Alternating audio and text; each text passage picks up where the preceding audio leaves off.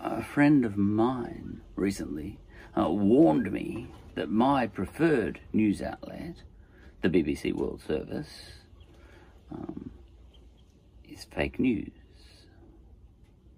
And I said, thanks, you know, for the warning. Um, but after that, I uh, I got I started thinking, what would a non-fake news outlet look like? You know, for example, what could the BBC World Service be doing um, that would uh, protect it from accusations like that? Uh, and I was thinking there are episodes in the BBC World Service that I can imagine um, my friend pointing to and saying, there you go, there's evidence of fake news. And those would be the um, those would be the articles where the interviewer uh, can be demonstrated to be leaning one way or another in any politics you like. And uh, and a lot of reporters see the BBC World Service is well, it's it's its main uh, priority is for its reporters to be a little bit like fashion models. Uh, you know, models on the catwalk, um, when they're walking, it's all about the clothes. It's not. It's not all about them. It's not supposed to be all about them. You know, the humans. And I, I think um, with most BBC World Service articles, the interviewer is just a mannequin and uh, inviting various people all over the place to place their their clothes on that mannequin, their opinions, and all that sort of stuff, their beliefs of what is true and what is not. All right. Now, I think yeah, no, there are articles. The BBC World Service does allow its um, reporters in some of its programs to clearly come across, for example, less conservative and more progressive. It allows that a little bit. Um, less so on the BBC World Service, I'm sure, than other BBC uh, programs. Um, but there are a lot of BBC programs where that doesn't happen, where the reporter really is genuinely nothing more than a, a, a mannequin in the reporting sense. Um, one example that springs to mind is um, a reporter recently during the uh, Armenia Azerbaijan war interviewed a spokesperson, a government spokesperson from each of the two sides. And predictably, uh, that mannequin, that reporting mannequin, uh, I, I, did not get a sense of where, what this, I, I couldn't tell whether this reporter thought um, that the Armenians were the true bastards in the war or the Azerbaijanis were the true bastards in the war. I could not tell. So at this point, you know, that reporter, if you can't tell either whose side that reporter is on, well, I would say that's not fake news. If, you know, because you've got a very simple scenario here. Um, two belligerents um, firing rockets at each other and um, someone from London has come in and has um, interviewed one person, it was a bloke, one bloke from one side and one bloke from the other side. So I don't think there's any fake news in that article. There's a point to what I'm saying here.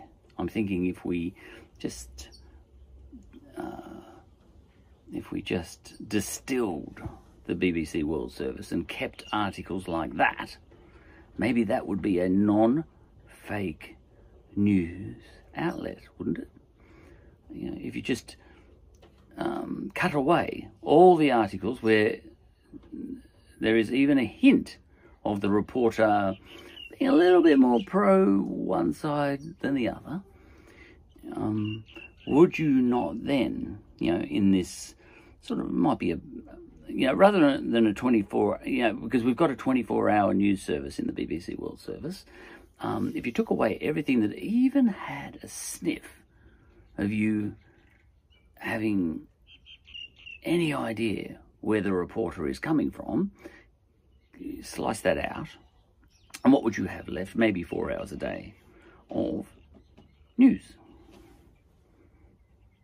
And um, and investigative news too, you know, because um, this person who went out to uh, interview someone from the um, Armenian side and the uh, um, the Azerbaijani side, I don't think they actually physically went, you know, because of coronavirus, Lord, they ran them. But when I have a meeting with someone these days from my shed, um, I um, I say I'll see you there at the meeting. So we've changed the way we think about these things. All right. So she went into those two countries via Zoom. Know. um, so I think if we kept only articles like that that are beyond uh, reasonable dispute as to whether they are fake news or not, we would have a non-fake news service, you know, and you could almost get a panel of people. Um, now thinking about, um, let me see, how many can I think of? Four uh, disputes on it on at present. All right, the Armenia versus Azerbaijan war. These are four that I've been watching. Um, you get a panelist from the Armenian side and a panelist from the Azerbaijani side and say, all right, go through all the articles um, that the BBC World Service has published today in the last 24 hours and slice out anything that is has a sniff of uh, bias in it. And I think, you know, you would end up with maybe uh, 15 hours worth of news. Actually, you'd probably end up with 20 hours of news. Um, but anyway, uh, but but once you brought a few other players in on this panel, all right, there's another dispute I've been following, and that is whether Donald Trump won the U.S. election or not. All right. Now, in in that case, if you had a news service where, uh, if you had a BBC World Service program where um, everyone on the BBC World Service you know, on that program, the reporter was was interviewing only anti-Trump voices. Well, that'd be sliced out, you know. But if you had a a reporter who uh, was uh, interviewing someone from the Trump camp and someone from the anti-Trump camp, and you know maybe also um, someone neutral. Um, people, neutral people do exist. Know? I mean, I'm one, really, in a sense, you know. Um, but no, no one's entirely neutral. But you know, you could find a Martian or an Armenian. You know, you could actually have that Armenian interview that Armenian who's in the middle of a war, who um, saying, "What do you make of this Donald Trump versus um, you know, Democrat thing going on in America.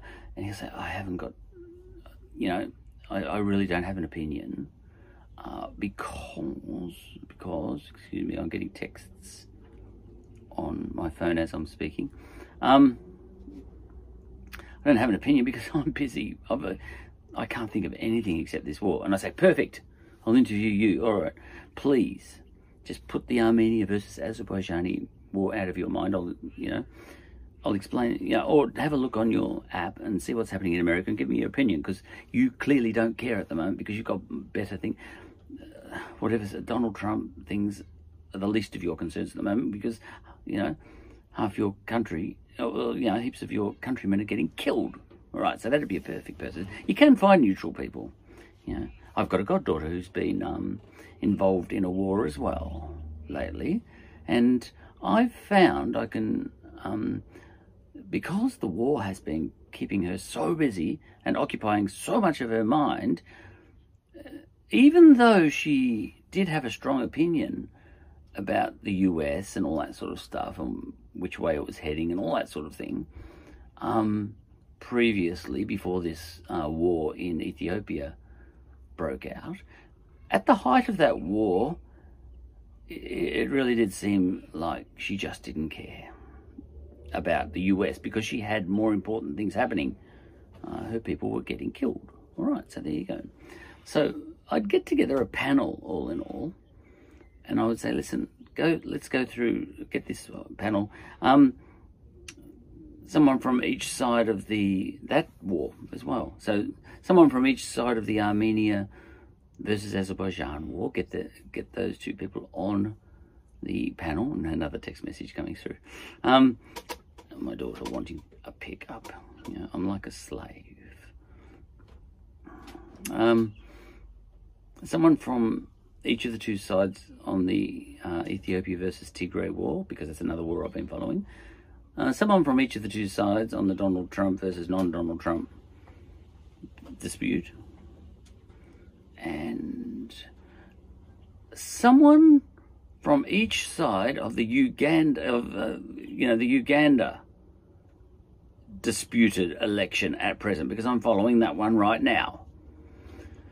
Okay, and then you get other people on the panels, and you can say, listen, between all of us, yeah, and I'd be on there too. Um, let's chop out everything out of the last 24 hours of BBC World Service broadcasting that is, that even has a whiff of fake news. Um, would it, would it not be true that whatever was left um, would be a non-fake news news service? You know, then you could do the same thing with Reuters and Al Jazeera and all sorts of other outlets. Um, with CNN and Fox News in America, you'd probably just cut out the whole 24 hours. You know, I, in fact, I'm quite certain because I've been, I, I, was listening to those two news outlets during the disputed US election, and I was thinking, well, with those two news outlets, you've got no mannequins at all, no reporters just sitting there um, seeking out the opinions of uh, different voices and staying neutral. You know, no reporter on e either of those news services was doing that. They were all putting their two bobs worth in left, right, and centre. Okay, so what you would do is you go through every article that the BBC World Service and Reuters and Al Jazeera and a few others, um, and you'd even get a few non English speaking news services, Deutsche Welle, you know. Um, well, that's in, comes in English as well. But you know, you get all these news services, and you, you would um, you just grab the bits out of each that were definitely non-fake news. You know, and that example there, where the reporter interviewed both sides and gave both sides equal time uh, to say what each of those two sides thought. Now, in that case, that wasn't fake news. I think everyone on the panel would probably agree you couldn't have any nut jobs on the panel. Know, they'd have to be relatively sane. Um, and you, you could weed that out pretty quickly, you know, whether they were insane or not. You know. Um, uh, my friend, for example, who um, accused me of, uh, of the BBC World Service uh, being fake news, um, his reason de jour. You know, he's reason today. He's always got, yeah, he's got reason every day. Um, but in in this instance, um, there was a blackout. You know, it, in Karachi, I think it was, in Pakistan, and there was a blackout in the Vatican in the last 24 hours or 48 hours, and um, he uh, said that um, the BBC World Service was fake news because it neglected to report as fact that the, you know, essentially the Illuminati had caused those two blackouts in order to meet in darkness and secrecy under cover of the night, you know, as the Rolling Stones would put it. Um, now, it's possible that, look, there's a 1% chance he was right. There's a, a 1% chance he's right that, you know, the Vatican was blacked out by the elite that is creating a new world order. Um, you know, there's a, let's say there's a, let's even say there's a 10% chance. Look, it's a 0.1% chance. But let's just be absolutely generous in saying there's a 10% chance that the elite caused that blackout at the Vatican um, so that they could meet in secrecy and um, make threats to the Pope and do whatever they wanted to do while they were at it. And, um, you know, that's possible. You have to allow that as a possibility. All right, I'm going to be really generous and allow that as a possibility. Now, I'm also willing to allow for the possibility that the Karachi one was that they wanted to meet in Karachi for some reason. Uh, look, I, I, couldn't put that one at any more than one percent. Why would you? yeah, London maybe. Yeah. Oh God. Anyway, um, but he comes out with these every day. Now, um, these you know because anything bizarre that happens in the world, uh, there is a reason for it. Is his idea of truthful news, you know. Um, so, the likelihood of him being right on any one of these items is anything from 1% to 10% or 0.1% to 10%, you know. But given that he um, comes up with these facts every day, pretty much, um, and he's desperate for me to uh, to watch videos that he gives me that prove all these things to be true. Um, given that he comes up with these things every day, uh, the likelihood of him being right on any one of those days is, let's say, 1%, being absolute generously, you know, absolutely generous. Right. But, you know, and you can allow him, you know, you have to admit, there's a 1% chance you're right, you know. So, know, um, of course, he if he was running a news service, he would be absolutely be fake news because he would report it as fact, as 100% likely. See, so immediately he's out of the game. You'd have to leave him out of it. But even, look, let's allow him the possibility that he's right. Now, but the problem with conspiracy theorists like that um, is that he has to be right, you know, be given every day. So, all right, let's give him his first day. I'll give you 10%. You know, I'll, I'll say that there's a 10% chance you're right, even though in my head I'm saying 0.01. You know, I'll give you 10%. Um, and yesterday, the stuff you said yesterday, I'll give you a 10% likelihood on that too. And he said, oh, thanks, yes. I'm 10%, am I? You know, I'm 10 even if I'm 10% likely, you've got to actually take that seriously, he might say. Yeah, I'll say, yeah, but you, you've said two 10%. You know, one yesterday and one today. And he said, so what? So 10%. I said, no, no, the chances of them both being right, um, statistically, you know, that's 10% times 10%. So you're down to 1% already, being utterly generous. He said, no, no, I'm still, there's a 10%, you said there's a 10% chance I'm right. I said, no, no, there's a 10% chance you were right yesterday. Um, and a 10% chance you were right today. So the, 10, the chance of you being right both days is 1%. And given that you said something the day before that, three days ago, uh, there was only a 10% chance of that too, being utterly generous. So you're down to a 0.1% chance on that one. Um, yeah, on, on all three combined. And if we just look at all the things that you have put forward as fact in the last year, um, you are approaching the limit um, of, you know, almost it's almost like calculus, isn't it? The, the chances against you being right approaches the limit that uh, you know we sometimes call infinity. Look, you're wrong. you're just wrong. You know, you're a conspiracy theorist. You're wrong. You're off the panel. Yeah, not because of any one of the conspiracies that you trot out, but because of the sum total of them all. Because it's not a sum total. You have to multiply them all, and as soon as you start multiplying um, the chances of you being right on all of these things, you're out of the game. You're absolutely wrong, yeah, because of um, the the chance of you being right is infinitesimally small. You're out. You're a nut job. You're not on the panel. Um, so it, it'd be pretty easy to weed out people like that because as soon as they trot out, let's say, five conspiracies in a row, as soon as they back 100 to 1 horses in five races in a row, let alone 50 races in a row, um, you know that they've lost not only the shirt off their backs, but their trousers too. And they're walking out of Moonee Valley in their jocks if they're lucky, or in a divvy van, more likely, you know, because they'll, uh, they'll be too far in debt to the bookies because they're just stupid. Yeah, uh, because they can't, they don't know statistics. All right, now that's a bit high-handed and a bit arrogant of me and all that sort of thing, but I think it's mathematics. I don't think it's I don't think any of this is my theory. I think this is what my statistics books are saying, not me.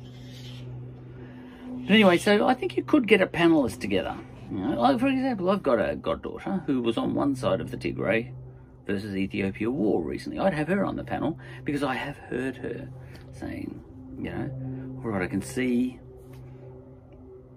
I can see what is blatantly, you know, propaganda from our side, she says, you know. She's been highly critical of her own side in some of its reporting, in a lot of its reporting, actually. She rang me this morning and said, My side stitched me up recently um, because the other side made some claims, and my side told me that all that was propaganda and total lies, absolutely fact. And I have subsequently discovered that the leader of the other side was telling the truth, and my side was um, almost like as a knee jerk reaction. My side was saying that he was telling lies because he's a bad guy. You know, she said to me, but the bad guy told the truth. Even if I, you know, I, to me, he's a bad guy. You know, because he's not on my side. I'm part of the war. See, I'm different. I'm not part of that war. You know, I don't dislike Dr. Abiy, who's one of the belligerents any more than I dislike uh, Debretsion, you know, who's the leader on the other side. You know, I don't dislike the Amhara tribe, which is on one side of the war, any more than I dislike all the tribes on the other side of the war, which are, for example, the Tigrays, the Tigrayans, and the Oromo. You know, um, but she is on one side, but I'd still have her on the panel, and she would help me audit. Um, all the news articles that the BBC World Service was putting out on a given day. And so would someone who was very much on Dr. Abiy's side, who I just, you know, I would have taken the time to discover, who is just like her except on the other side. And he's just saying, listen, Abiy's on, you know, fundamentally Abiy's on the right track. I can see his faults and all that sort of stuff, but one Ethiopia is the way to go. And, you know, this is what the other guy might say. One Ethiopia is the core truth. Is, you know, the idea of one Ethiopia is a good idea. And that's a core truth because there's a greater good for a greater number of people in that idea. Even though, yes, there'll be some damage to cultures amongst the tribes of Ethiopia. Whereas my goddaughter would say, no, that's uh, diversity is a higher value. And he'd say, no, one Ethiopia and unity, and even globalization is a higher virtue. It's um, something that's needed, especially in the modern world. That is a one, you know, you can't get away from the fact that technology is going to make us a one world community one way or another. And um, in the modern age, um, globalization is uh, just an, an inevitability. And if you try and hold on to the old ways, um, you're going to cause more damage than if you just give in to the fact that globalization is here to stay and it's been ushered in not by um, ideology but by tech. You can't stop it, he might say. So get on board with One Ethiopia, or you, there's going to be much more misery than if you don't. If you try and just hold on to your little tribal ways and all that sort of stuff, your cultures and all that sort of stuff, you are just prolonging the misery for many people. Let's get moving. If we're going to have to have a new world order, let's get designing it. Come on, join me. And let's design it together. And yeah, my goddaughter said, no, that's full of rubbish. But the point is, um, both those people I would make sure are um, rational unlike my other friend, you know, who just trots out conspiracy theories one after the other all day long. Um, such uh, to the point where, um, even though I can admit that any one of those conspiracy theories might be right, um, the sum to- it's impossible for the, it's not even a sum total. The multiplication of all of those conspiracy theories um, tell me that he's a nut job. All right, so that's that. He couldn't be on my panel. So, and I would have, now it'd be interesting to have um, someone from Uganda, or two people from Uganda too, one on each side of that conflict at the moment. Well, it's not a conflict, it's a dispute. Oh, it's a disputed election. Okay, I can't even remember his name. The um, current um, president, I think it's president, not prime minister, yes, president of Uganda. He's been in for 30 years. He just held an election. And, you know, so let's call him, well, he's on one side. And he just held an election and he cut the internet just before he did. And his opponent is a very popular pop star, rock star, um, Bobby Wine. Not his real name, but it is his real name from now on. Um, and uh, and uh, the sitting president has won the election, I think in a landslide, and he has uh, he has had his people verify the election, and they have discovered, by his own admission, that it's the fairest and most rigorous election that Uganda has ever held. It was done fairly. Okay, now on the other side of the fence, you've got Bobby Wine. Now, I think um, the sitting president is more your Donald Trump kind of character. He wants to rule for life. It's quite clearly uh, the fact. You know, um, he's been in for 30 years. He's just won again, and that gives him another five-year term. They've got five-year terms there, so this will take him to 35 years. He's he's he's he's the president for life, really. Um, now, so um, he's the Donald Trump character, so it's a little bit like the U.S. election recently, except Donald Trump wins. You know, um, that's what's happened in Uganda. Um, but the other side, you know, which would be Joe Biden, you know, so Bobby Wine is kind of the Bobby Wine, uh, as in W I N E, but he's coming across as W H I N E at the moment to a lot of Ugandans. Um, he's immediately um, come out with a lot of comments in the last 24 hours that make him sound exactly like Donald Trump in the US at the moment. He has said all the same words. Widespread fraud, um, rigged election, I won in a landslide, um, but the fraud is such that uh, the other bloke the sitting president, has made it look like he's won. Yeah, so he said all that stuff. It's almost word for word what Donald Trump's been saying recently. All right. So you'd get someone. Now, what I would do if I had a panel with two people on either side of the Donald Trump versus, you know, Joe Biden dispute, um, I would have those two panelists tell me, uh, have a look at that. You forget your election for a moment. Have a look at that other one. Whose side are you on? Yeah. On with all the articles on the Uganda election at the moment, cut away all those, all the articles there that are fake news. You know, because over there the winner is the Donald Trump character. And yet the loser is saying all the things that Donald Trump is saying. So by the time I got all those those American players to cut away everything about the Uganda election that was um, that they that was fake news in their minds. Whatever I had left would be non-fake news, wouldn't it? And then I could get the Uganda people do the same in reverse and say, "Listen, can you, you know, just cut out all the BBC World Service um, articles about the US election that you judge to be fake news. And you, all you'd have left would be non-fake news, wouldn't you? And then we'd go and do the same thing with Reuters and Al Jazeera and not CNN and not Fox News, because those two are, clearly uh, partisan news services. Just clearly, I've listened. I listened to both of them, one after the other, during the U.S. election, and I, just um, this is surely are they the same reporters jumping from CNN to Fox News, but saying the opposite things? Yeah, even the styles of the two news services were almost identical. You know, and um, and they weren't fighting each other. Were just they were just parroting one side. You know, the, the Trumpian side of things. The other one was parroting the non-Trumpian side of things.